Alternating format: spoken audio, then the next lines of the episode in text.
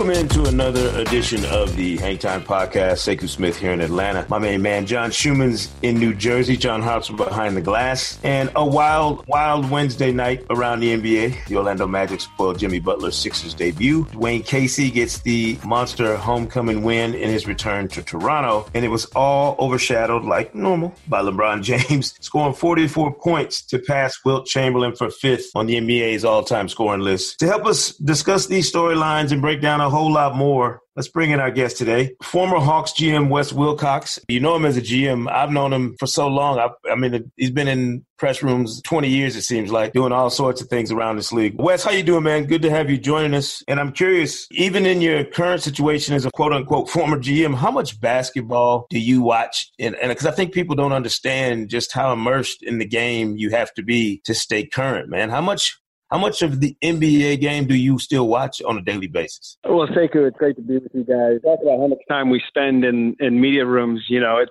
that's the fun stuff when you're out there kind of grinding away, learning the league. But like how much how much watching now? I mean, every night, you know, every morning, three, four games, whatever you can fit in. Um, now, now you it, you start to trend a little bit away from the NBA just because you feel like there's a college game or two you want to try to catch in a catch you know, a morning or an afternoon. But, mm. you know, you usually try to catch one or two at night and then, you know, everybody DVRs and we record, we record them. And one of the benefits of being a, a former GM is you have plenty of time to watch a ton of basketball.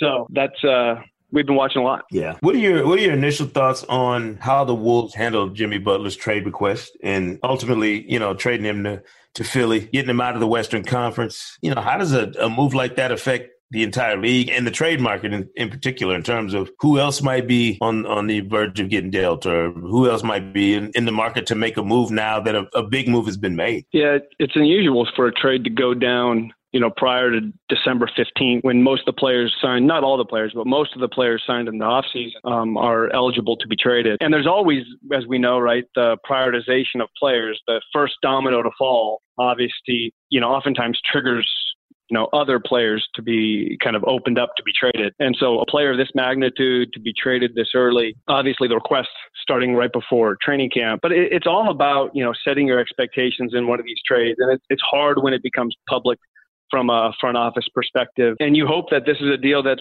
you know, good for both, good for Philly and that they get, you know, an all NBA type player in his prime and Minnesota is able to add you know, two quality rotation players to their current team that may may fit better with their kind of young core in Wiggins and Towns. So so you hope this one's good for both.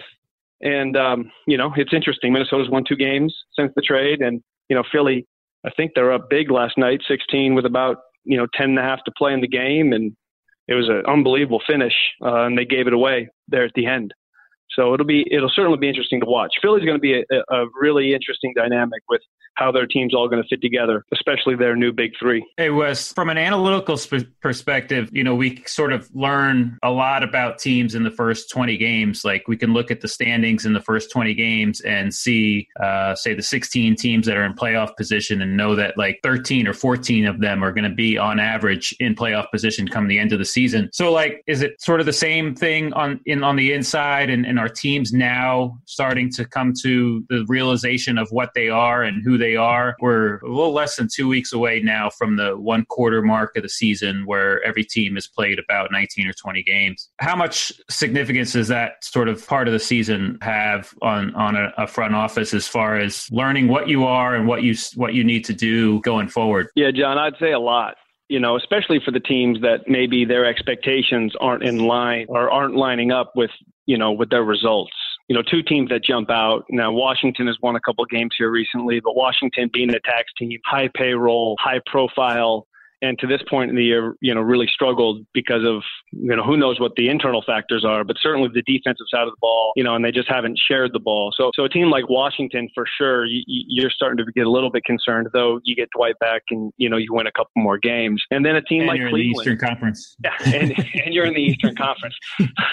um, and then a team like Cleveland that comes into the year with the clear expectation, or at least that's what, you know, the messaging, both kind of internally and publicly was that they were going to compete to win. And, you know, they've had a major shakeup, of course. And obviously the injury to Kevin Love, but Kevin Love's not going to make the difference from from where they are now to being like a real you know middle of the pack playoff team in the East. And and we've seen this when a great player leaves a team, you know, and none none more none more recently than LeBron having just a massive impact on their direction. So and then from the rest of the league, you know, you're trying to get a sense of who the buyers are, who the sellers are, and where the dominoes are going to fall. And we've already seen the big one in Jimmy fall.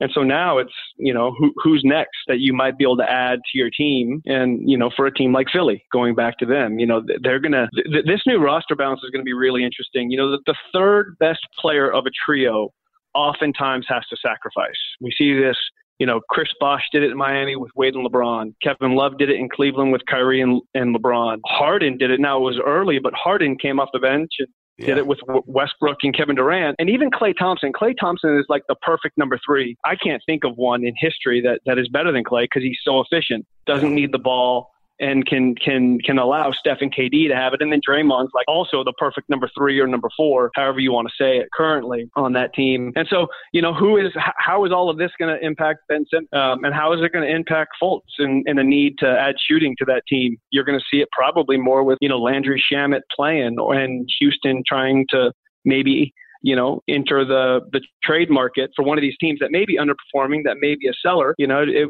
it, there's been a lot of speculation about Philly buying, and Philly certain, certainly going to need more shooting, and then that leads you to, you know, how, how is Simmons going to be impacted because you know the ball is going to be with both Embiid and Butler. So this is a super fun time of the year, the run up, you know, that first 20 games and then into the trade deadline. I thought it was interesting last night. You know, Brett Brown sort of like to pair starters together, like as far as substitution patterns. Their starting lineup together played only 10 minutes, but then he like likes to have like two starters on the floor at one time. And I thought it was interesting that the two Sixers that played the most together last night were Simmons and Butler, which I would have thought, you know, you separate them, but basically Butler was on the floor for all of Simmons' minutes, and and Butler played maybe an extra minute or so um, without Simmons. And I thought that was kind of interesting that the two primary ball handlers you would think were on the floor together most instead of staggered.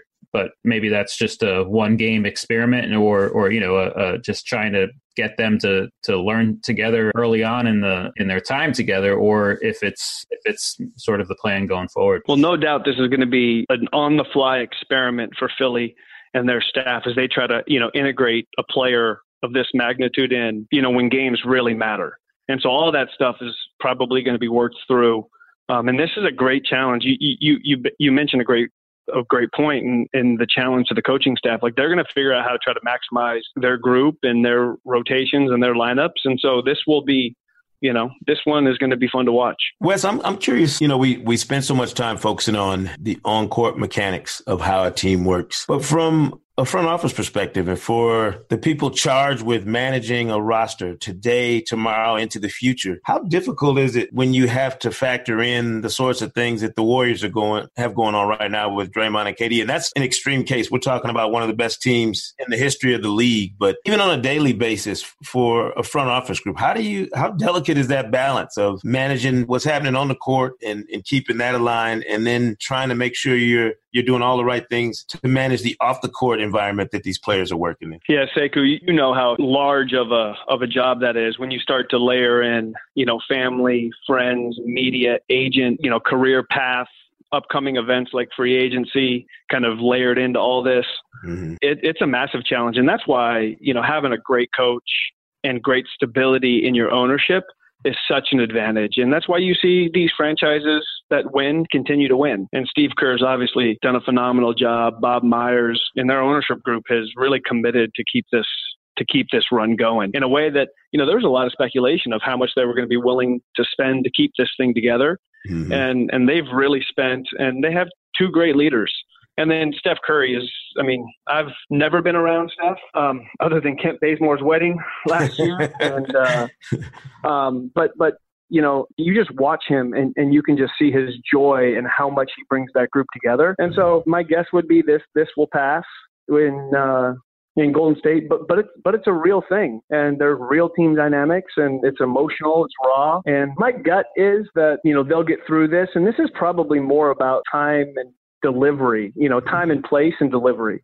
Yeah. You know, how all this happened in, in a very public setting and then how it was said versus if this was a conversation behind closed doors that was a concern and delivered kind of in like an empathetic way, we, this this probably would have gone over in a much different way. right. um, but Golden State's probably going to be just fine. Yeah. And I and I think Wes, I always tell you know friends of mine who are like, man, you know, they, they watch the games and assume that 48 minutes is is it. Like you know, you go to work, mm-hmm. you're on the stage, for, you know, and then that's it. It's over. And I'm like, man, that's that's just a, such a small piece of what an NBA season entails, you know, in terms of yeah. all of the logistics, all of the managing of different things that goes on. Do you think the job, the front office job now is even more difficult than it might have been, say, 10, 15 years ago because of all the other things you have to keep keep a finger on in terms of you mentioned it you know the families and the, the, you know the agents the media and social media and all this other stuff that didn't exist the first time you set foot you know in, in an nba organization. Yeah. I'd say the biggest change it, it's hard to speculate as what it was and the stresses of you know any generation because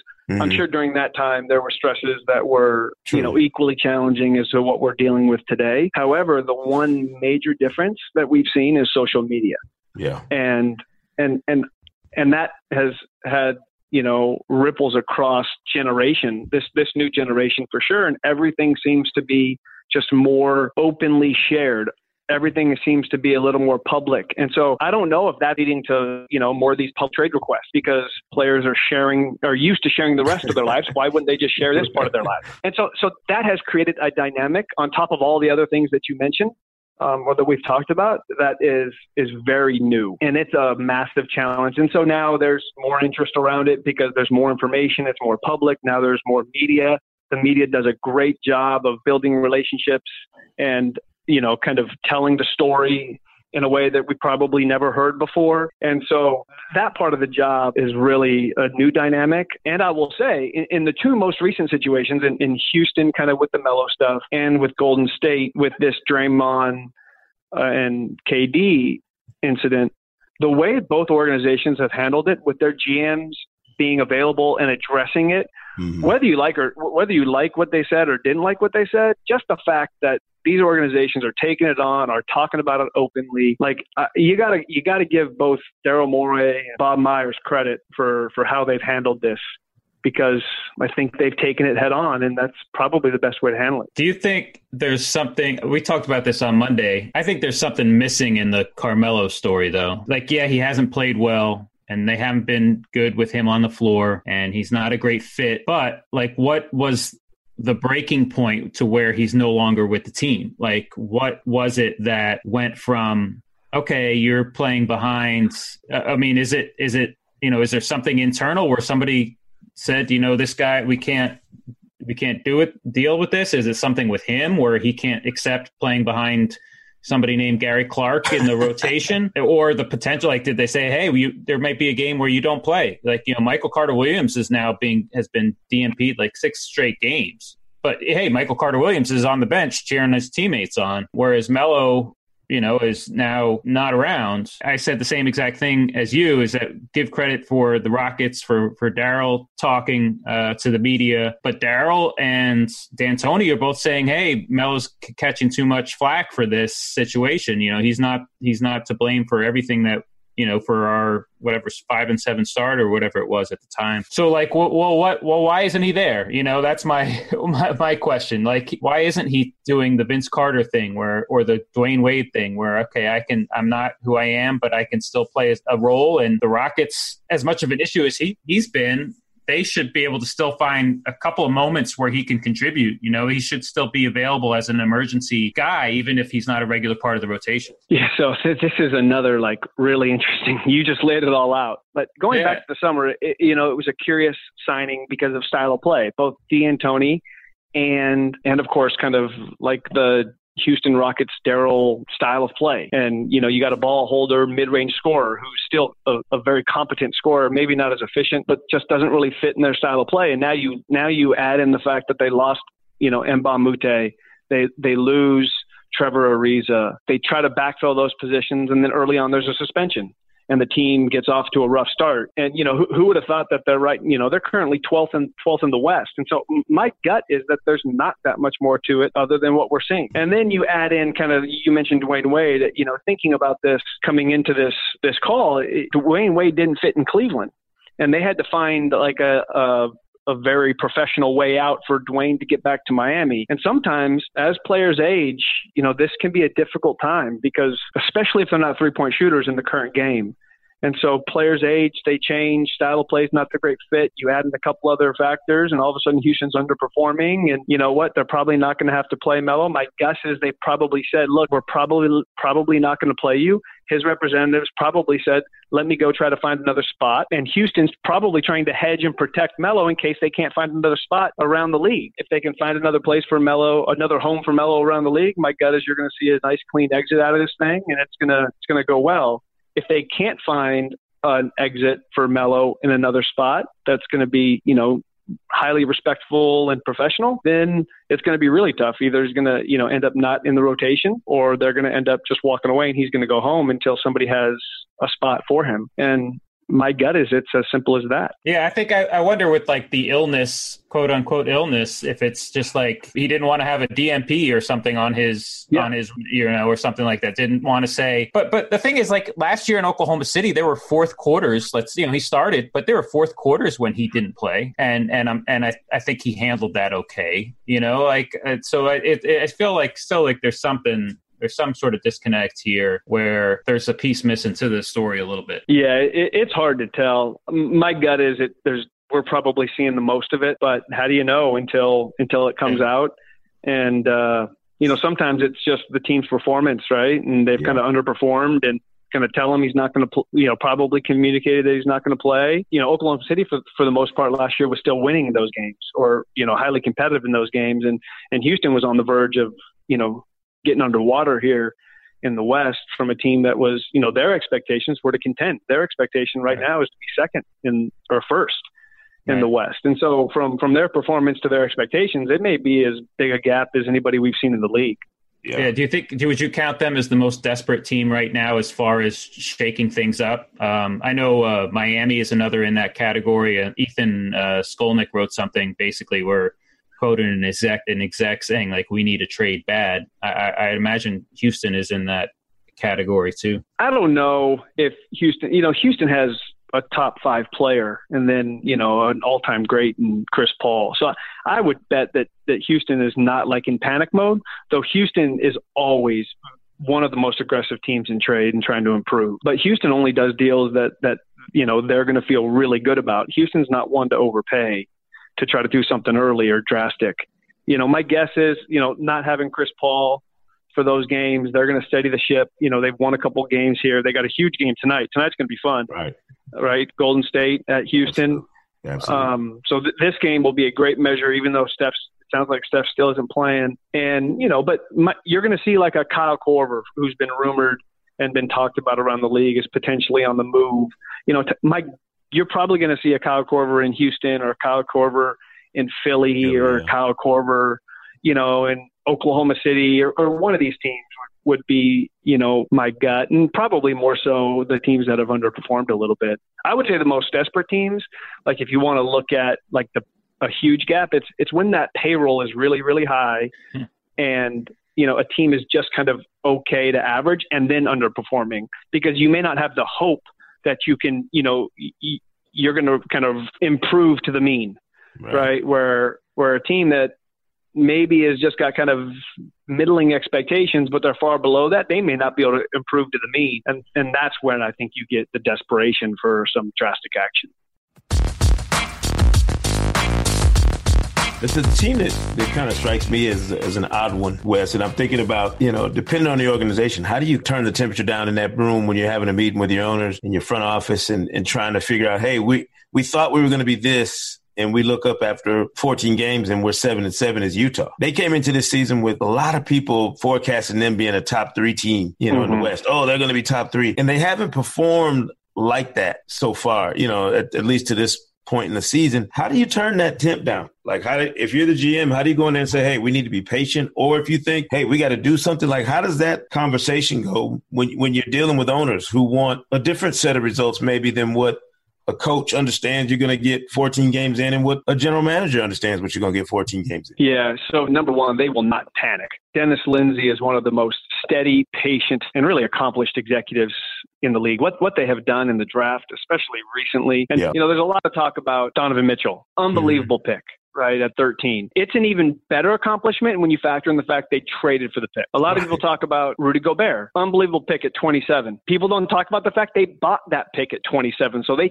traded in for both of those players. I mean, tr- truly remarkable. And then, you know, a guy like Joe Ingles kind of comes out of nowhere and has been fantastic for them. So I'd say a couple things. First of all, they're healthy this year. Well, for the most part, they're healthy. And, mm-hmm. you know, last year they had to battle through injuries and were kind of just okay. They get Rudy back. They get Rubio playing great and they went on a great run late. You know, they're a little bit similar that way in Philly last season. You know, Philly won their last 16 to win 52 games or whatever they won. And, you know, so that means they were, what, 36 and 30? Right. at one point, which was just kind of okay. So expectations for Philly going into this season were probably a little out of order, and expectations for maybe Utah going into this season with a great run at the end of the year might be a little above what they should be. But Donovan Mitchell, second year the league probably has a better feel for him and how to defend him. He's the focal point. That changes things. You know, they've gone through a stretch where they lost a bunch in a row. Last night, I, I haven't had a chance yet to watch last night's game you know, they got beat by a bunch. So I'm sure it doesn't feel great right now. Yeah. To losing at Dallas like that. But they have a great ownership. Getting back to your original question, they have a great ownership group that's incredibly patient there in Utah with the Miller family. Dennis Lindsey is is not going to panic. He's as steady and as measured as they come. And Quinn Snyder's a fantastic coach. And so my gut is they're going to steady the ship and they're going to be fine. But it is surprising to see them sitting at seven seven right now, coming in when we thought you know this team may have a chance to be a top four team in the West.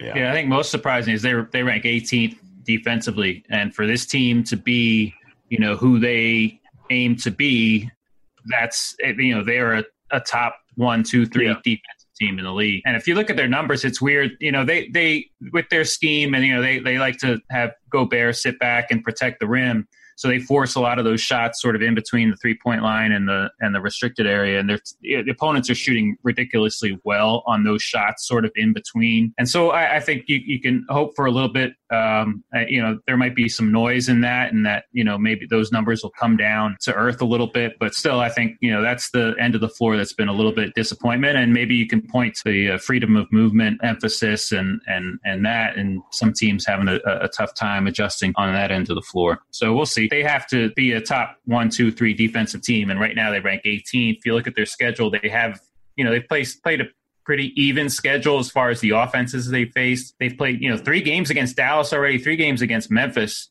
Um, and neither of those is a you know a particularly potent offensive team. So I think they should be better where th- uh, better than 18th defensively when you look at them. Yeah, no doubt. That's where they were great last year. And, um, you know, but it, this is so interesting because they're coming off a good win in Memphis just a couple days ago, even though you're right. Memphis isn't a potent offensive team. A couple things that jump out with the, with Utah is that the dynamic between Favors and Gobert and playing those two big guys together as much as they do, that that's a unique one, especially with kind of the modern league, the way the game's being played. And I know they got Favors shooting some corner threes, but th- that's an interesting one and so that may have some of that defensive impact or effect.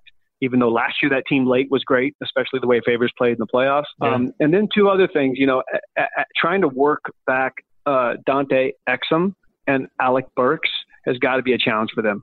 You know, this team is playing a lot of guys, a lot of minutes. They got a deep rotation, and so um, I know some of that's going to be by design with Quinn to try to get guys out there and, and, continue to develop the team and manage both the future and the current. But certainly, this team's going to have to improve defensively to be what we thought they were going to be.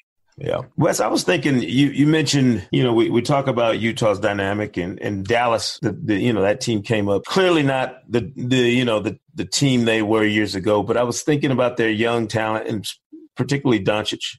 And what's, what's the dynamic when you're sorting through how you select players at the top of a draft in terms of what you weigh as most important in a draft prospect. Like I was sitting there last year, like everybody else, debating, you know, is Doncic the number one pick because of what he's done at the age that he did it in Europe, or do you put more value on the fact that you've seen DeAndre Ayton and some of these other, you know, players here in the states?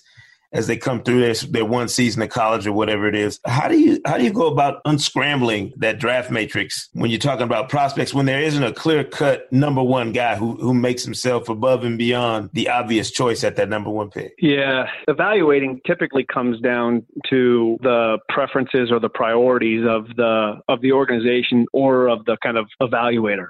Mm-hmm. You know, wh- whoever whoever that kind of final decision maker is, and so it's some teams, you know, prioritize athleticism and length. I think this is part of the reason why you see a lot of these really tall, long, athletic players go very high in the draft. That are the the guys that don't pan out to maybe be as good as you know teams thought they would be. And those guys typically lack the competitive makeup, the skill set, you know, maybe the IQ and the work rate. And so my my experience was always to kind of prioritize those characteristics, characteristics work rate, competitiveness, basketball IQ, skill level, and then a level of personal character, you know, reliability, accountability, you know, some level of empathy, you hope. But but really, it, it's about trying to balance those two. And then specifically with Doncic, like I, I thought that this kid was going to be really good. I did a draft show last year and, and said on the air that, you know, I, I thought he was in the top two in this draft with Ayton and him. And, you know, you could have made an argument to take either one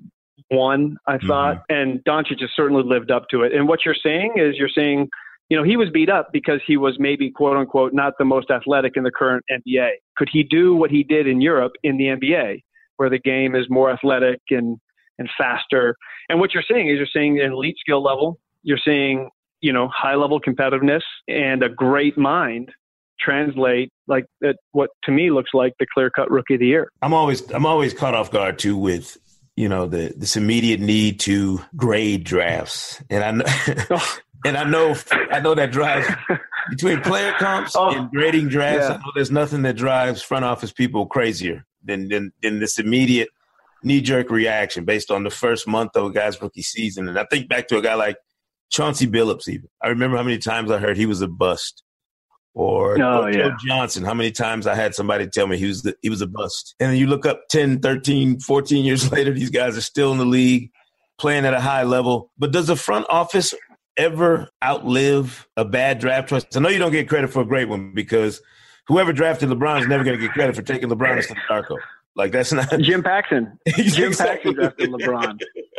you know that's never gonna happen. But if he, if you're taking Darko, he'd be you know he'd go down in in history. You yeah. Know? But yeah, do you eh, can you ever outlive that? I, have talked to other guys about that as well. Just how finicky the, the the success rate can be based on all these different factors that as an organization you really have no control over. How how much a guy wants to be great, how hard he wants to work, you know, how realistic he is about what he is when he comes into the league and whether or not he's willing to, you know, swallow that and dig in. I mean, there's there's all this other these other variables that go into. It. Yeah. So you, your kind of initial question is like the, the uh, uh, I think your initial question is about the you know the immediate need yes. to grade draft picks, and the amazing part about this is how much these decisions change over time. right. We, we, could go here. We could do an entire podcast on just if you know how a decision was initially a quote a mistake, then it was a good one, and then it ends up being a mistake again. um, you know, I mean, and there are countless examples of it. One that jumps to mind right now is yeah. Buddy Hield in Sacramento. Buddy Hield's having an amazing run right now in Sacramento. Dave Joerger, that team's not getting talked about enough. You're Dave right. Joerger has to be, you know, in conversation for Coach of the Year. And I know it's early, but that team is way playing above what anyone thought they would be. And yeah. Buddy Hield's been a huge part of that. And Buddy was, quote, you know, a disappointment taken in the draft uh, just up to a year ago.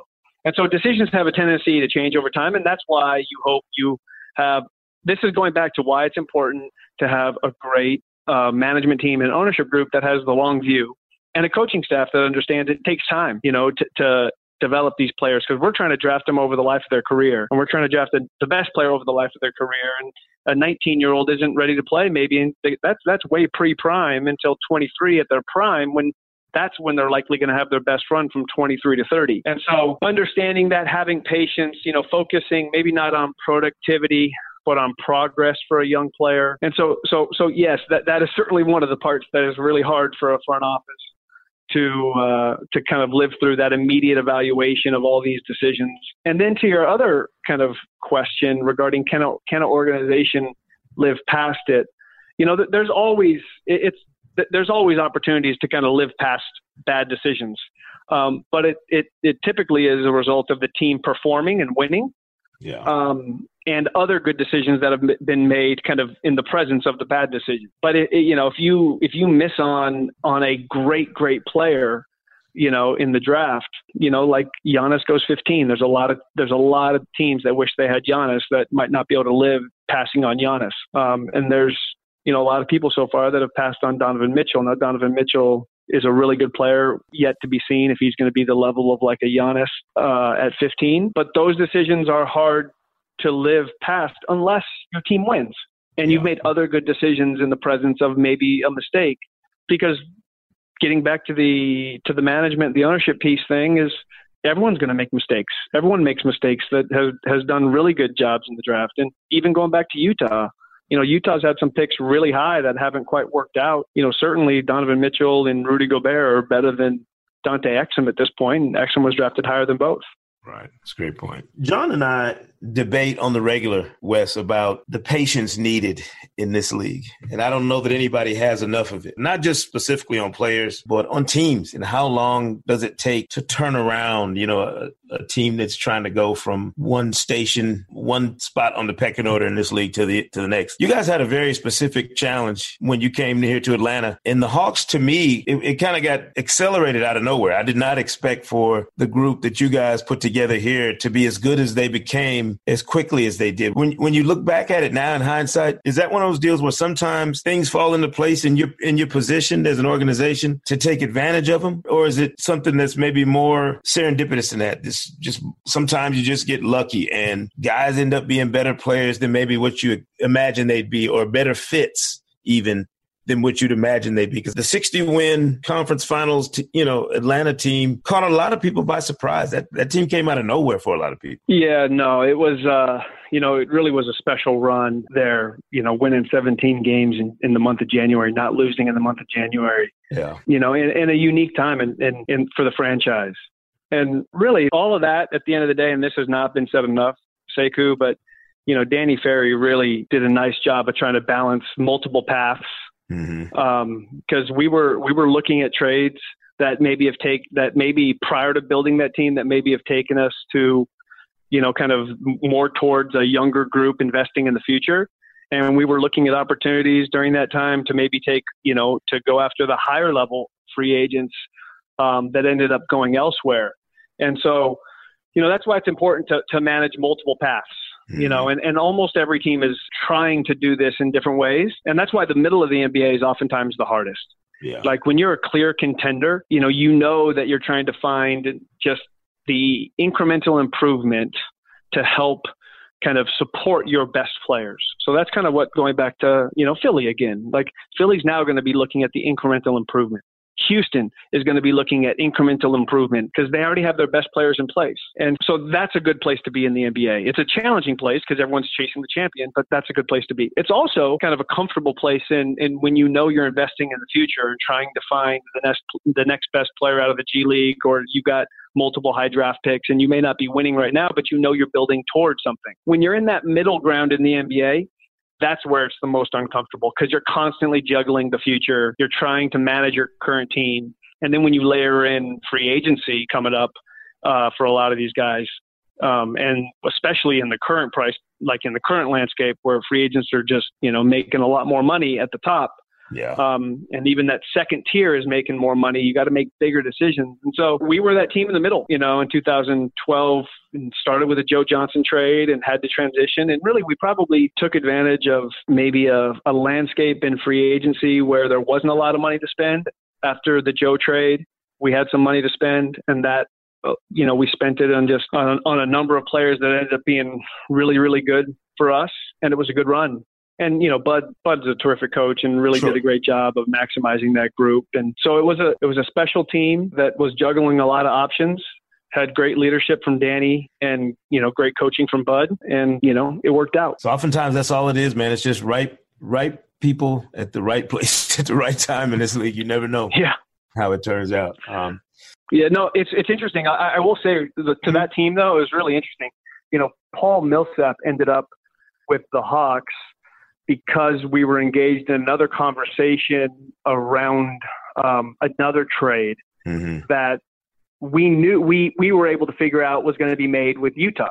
Um, it was a Golden State Biedrins Richard Jefferson trade, and you know, we were kind of able to tell Paul and his representatives that, hey, look, we think this might be coming. If this if this comes, if this trade happens between Golden State and Utah, you're going to have to be renounced because they're going to have to release your cap hold in order to take those two players in. If that happens, we're going to be here for you.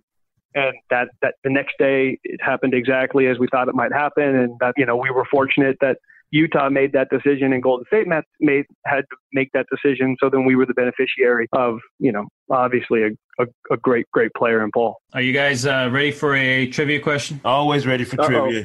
Wes, he, he he pulls this out all the time at the end of the end of the show, Wes, just to to make me look bad and then make our guests look great because they get the answer right, and I'm I'm still like Google trying to figure it out. So, all right. So LeBron passed Wilt Chamberlain Chamberlain on uh, Wednesday night to uh, move into fifth place on the all-time scoring list. Now, with with LeBron's move to LA, five of the top six uh, scorers in in and six of the top eight have played in NBA history have played for the Lakers. Right. So my question for you is, what other franchise have three of the top ten scorers in NBA history played for? So in total, the top 10 scorers in NBA history have played for 17 different teams. And there are one, two, three, four, five, six, seven of those teams that multiple guys in the top 10 have played for. The Lakers being, you know, six of the top 10. I'm already confused. You said you that question so long. So there's another franchise that there. So there's top 10 scorers in NBA history. I'll, I'll go. I'll go. There's Kareem, Karl Malone, Kobe Bryant, Michael Jordan, LeBron James, Wilt Chamberlain, Dirk Nowitzki, Shaquille O'Neal, Moses Malone, and Elvin Hayes. Mm-hmm. Six of those guys have played for the Lakers. There's another franchise that three of those guys have played for. Let me see. I mean, Boston jumps out right away. But no, only one, it, and only one, and it's only Shaq. Larry Bird. Yeah, Shaq. No, Larry Shaq Bird's not in the top yeah. ten. Yeah, the only one, the only player in the top ten in in in, in all time scoring that's played for the Boston Celtics is Shaquille O'Neal. This is always a trick question too, by the way, Wes. It's always like and, and, and John, I'm I'm with Sekou. I need you to ask the question like a fifth time. All right, top ten, top 10 players. Time top ten players all time NBA scoring: Kareem, Karl Malone, Kobe Bryant, Michael Jordan, LeBron, Wilt Chamberlain, Dirk, Shaquille O'Neal, Moses Malone, Elvin Hayes. Oh, it's Washington. Washington, Washington yep. yes. See, there it is. There, the oh, guest gets it again while Sekou's sitting here scouring Google trying to figure out uh, Michael Jordan, uh, yeah, Moses Malone, Elvin Hayes yeah. all played for the Bullets or Wizards. I think we forget. Well, I was going to say, I, was, I never use the team Washington. name. Yeah, I never count uh, Jordan's Washington yeah. time against him either. I know people are. I mean, he was still getting buckets, but. So the other ones with multiple guys is Cleveland, LeBron and Shaq. Yeah. Mm. Houston, uh, Moses Malone and Elvin Hayes. Right. Miami, uh, LeBron and Shaq. Uh, Milwaukee, Kareem and Moses. Uh, Philly, uh, Wilt and Moses. And Moses played for a lot yeah, of teams. And that's it. Yeah, and then so Washington and the Lakers. yeah, Moses Malone, man. He, he played for San Antonio too. So like uh, that's like you know it's the one. Man. It's don't forget he got around.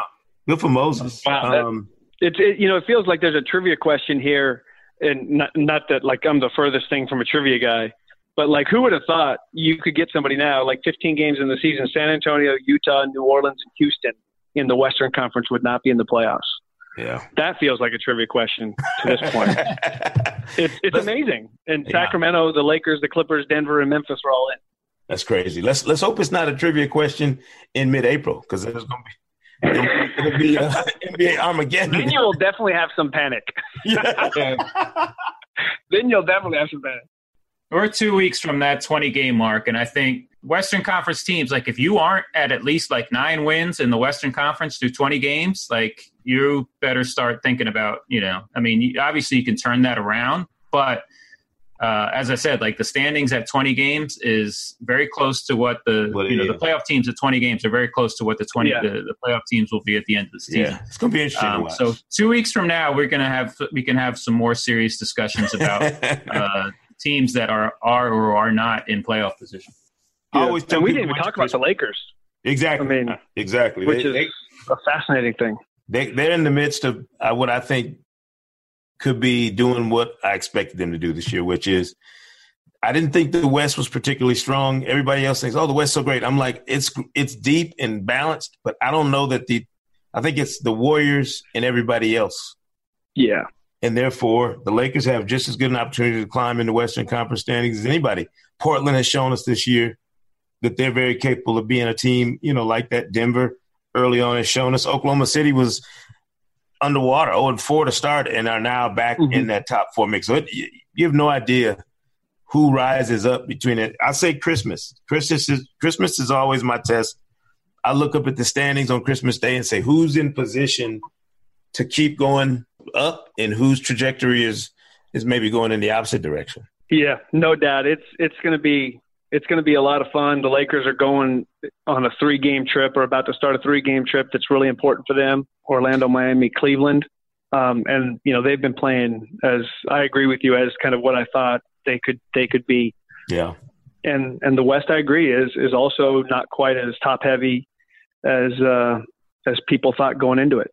So yeah. There's a great opportunity here for the Lakers. We thought Utah and Houston were probably two, three, and two, or two and three in some order, and they've been uh, less than that so far. Yeah. without sure. question. Yeah. Wes Wilcox, appreciate you taking some time, join us, man. Always good to pick your brain. You know all that knowledge you got hanging out up there, man. Share it, share it, share it, share it.